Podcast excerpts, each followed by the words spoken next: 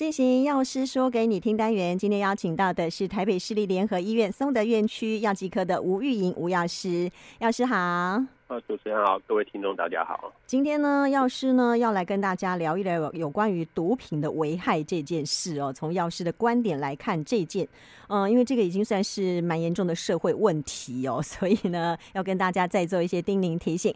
首先，药师呃，先跟我们讲一下所谓的药品分类，对不对？对对，那个所谓今天会谈到这个主题的话，因为就跟药品有关，那就会先做一个简单的介绍。嗯、就是一般的药品的话，会分成非处方药跟处方药。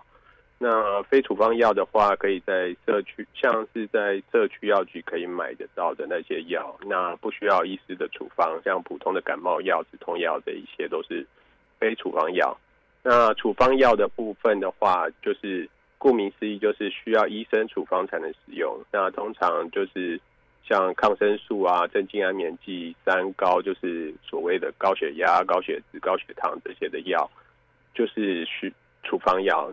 嗯，简单的来说，就是在医院领用的这些，大部分的都是处方药这样。嗯，那为什么有一些本来是药物哦，但后来又变成毒品了，对不对？对，那。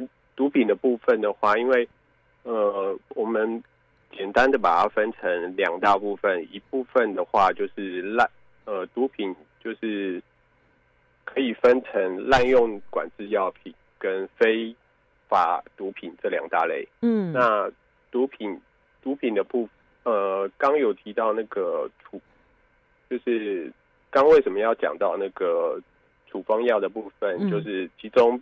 处方药包含了，就是有一部分是管制药品，嗯，像是镇静安眠剂这些就是管制药品。那管制药品如果正常使用，正常那个就是医医学上、科学上正确的使用的话是没有问题的。嗯，但是如果被拿来滥用的话，就会。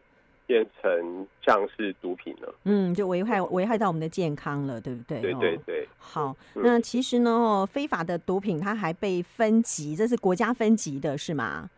对，那像是滥用呃管制药品的部分的话，它就是仅像刚提到的，就是仅限于那个医医学上、科学上，呃，就是正确的使用。嗯，那因为就是它会有。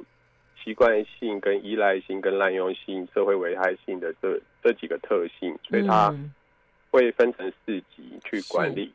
嗯、那就是像是癌症的止痛药啊，那这些都是会需要特别作为做做一个管制的部分。嗯，那如果这这这部分没有处理好的话，被拿去滥用的话，就会变成是会。归到毒品的部分，嗯、就危害自己也危害到社会，对不对？对对。嗯，那这部分的话是用呃管制药品管理条例这个法律去规范。嗯，那非法毒品的部分的话是用毒品危害管防治条例这部分去规范。嗯、了解。那它一样分成四级。嗯，对。好。那毒。嗯，这个可能要请药师哦，跟我们稍微聊一聊有关于毒品的危害哦，因为它其实呃，当然对自己是最直接的一个伤害，可是它也会对社会，对呃，首先对家庭或者是对社会也会造成一些危害。那是不是也跟大家稍微说明一下？比如说，他对自己身体健康的危害有哪一些？嗯，对毒品的危害的部分，在个人的方面，主要就是身体的部分，还有心理的部分。嗯那身体的部分很就是明显的，就是会对中枢神经系统造成一些影响。嗯，那长期使用的话，也会造成那个心脏啊、肺啊、肝的这些肾的代谢的问题。嗯，那另外也会影响到我们的免疫系统。嗯，那这是身体的部分。嗯，那在心理的部分的话，会造成精神上的那个影响。嗯，那有一些就会造成那个焦虑啊、抑郁。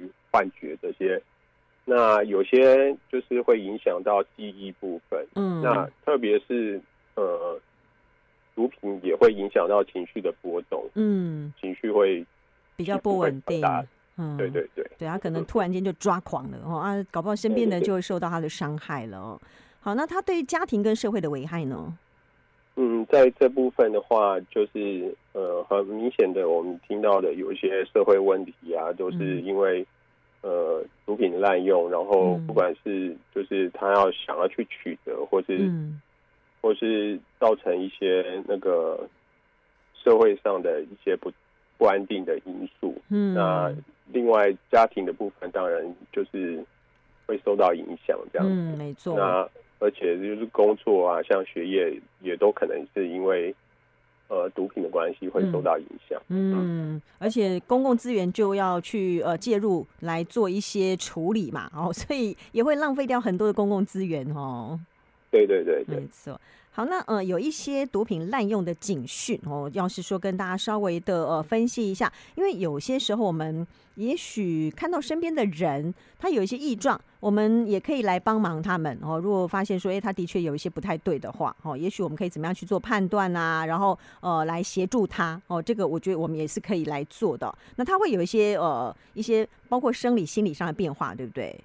对对对，那像生理部分的话，嗯、主要有些人就是会体重上会有，呃，有一些就是异常这样子。嗯，那有些人会变重，有些人会变轻。嗯，那这比较不一定。嗯，那外貌的部分，有些人就是吸毒的，就是长时间之后，有些人很明显的就是脸脸就跟一般人看起来不一样，然后甚至会有痘痘啊，会有一些皮肤的那个不正常的。样子样貌这样子，嗯哼，那就另外就会影响到睡眠。嗯、那有些人就是视力部分也会呃会有模糊啊，嗯、会有其他的视觉问题。哦，因为这个影响个人蛮大的呢，哦。对对对，嗯，那刚刚其实心理上我们也稍微有聊到，因为他可能会有些焦虑啊，容易易怒啊这种情况，对吗？对，那情绪的部分的话，就是焦虑、抑郁。易怒这部分都蛮容易发生的。嗯、那有些人是会就是注意力不集中，嗯、那会记忆的记忆会衰退，那影响到那个思考跟判断力。嗯、那更严重的有一些就会有一些幻觉跟幻幻想出现这样子。嗯、对。那其实这个哦，大概家人朋友可能关系就会变得比较疏离了，因为大家都不想跟这样的人有什么样的牵连嘛，哦。好，所以其实哦，在毒品毒品的这个违呃滥用的这个警讯上面，可能还包括他会需要很大量的金钱哦，所以这个就会影响到社会，因为他可能会去偷啊、去抢啊，然后呢又不想去上班，又不想去上课啊，什么等等，问题就很大了哦。那其他还有什么要提醒大家？因为其实看起来哦，这个影响真的蛮大，包括生活啊、一些生理阶段啊，生理阶段应该是很容易出现的，对不对？对对，嗯。那因为有些人的话，就是那个他生活起居的那个形态也会改变。这在这部分的话，就是可以去很明显的观察到这样。嗯嗯，对。那那个就是呃，戒断的时候会发生，就是呃，有些会颤抖啊，会出汗，然后那个特别是那个瘾，就是瘾症发作的时候会呃会发生焦虑，然后。呃，就是有一些生理性的嗯那个反应出现这样，嗯，然后可能还会发现他有一些吸毒的工具什么等等的哦，对对对，其实这个就最更好判断哦，所以当发现你身边的人有类似这样情况的话，请伸出援手，至少帮他打一个那个电话来，然后这个协助一下。那药师这边也有一些哦解决滥用毒品的建议，跟大家稍微分享一下。嗯，那如果有这方面的问题的话，其实最最需要的就是寻求专业的协助。嗯、那主要就是医生。那另外一部分的话，那个心理师也可以，就是借由辅导的方法方式。那呃，借由医师用药，然后心理师的辅导，那可以有一个完整的戒毒计划这样子。嗯，对，对，对。那另外可以参加一些资助团体，嗯、那就是呃。就是有一些同同样经历的人去分享他们的经验，嗯、可能有帮助。这样，嗯，还可以到所谓的戒毒治疗中心是吗？对对对，嗯，那就是有一些专门的戒毒中心，那会提供、呃，就是整个戒毒的计划，然后心理辅导，嗯，那甚至后续的那个一些呃。呃，就就业指导啊，那些都会有一个完整的计划。嗯，其实还是要提供他们一个改过自新的机会，不要越陷越深。因为如果说你不救他的话，不伸出援手的话，他可能永无翻身之的的的机会了哦。对，嗯。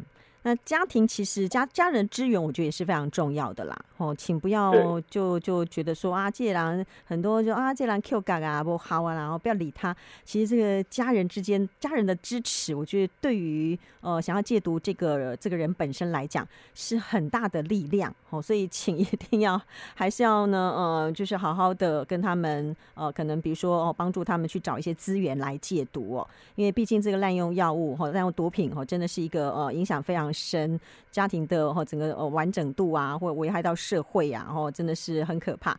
那其实我们呃有一些支持体系，大家也都可以来多多利用，对不对？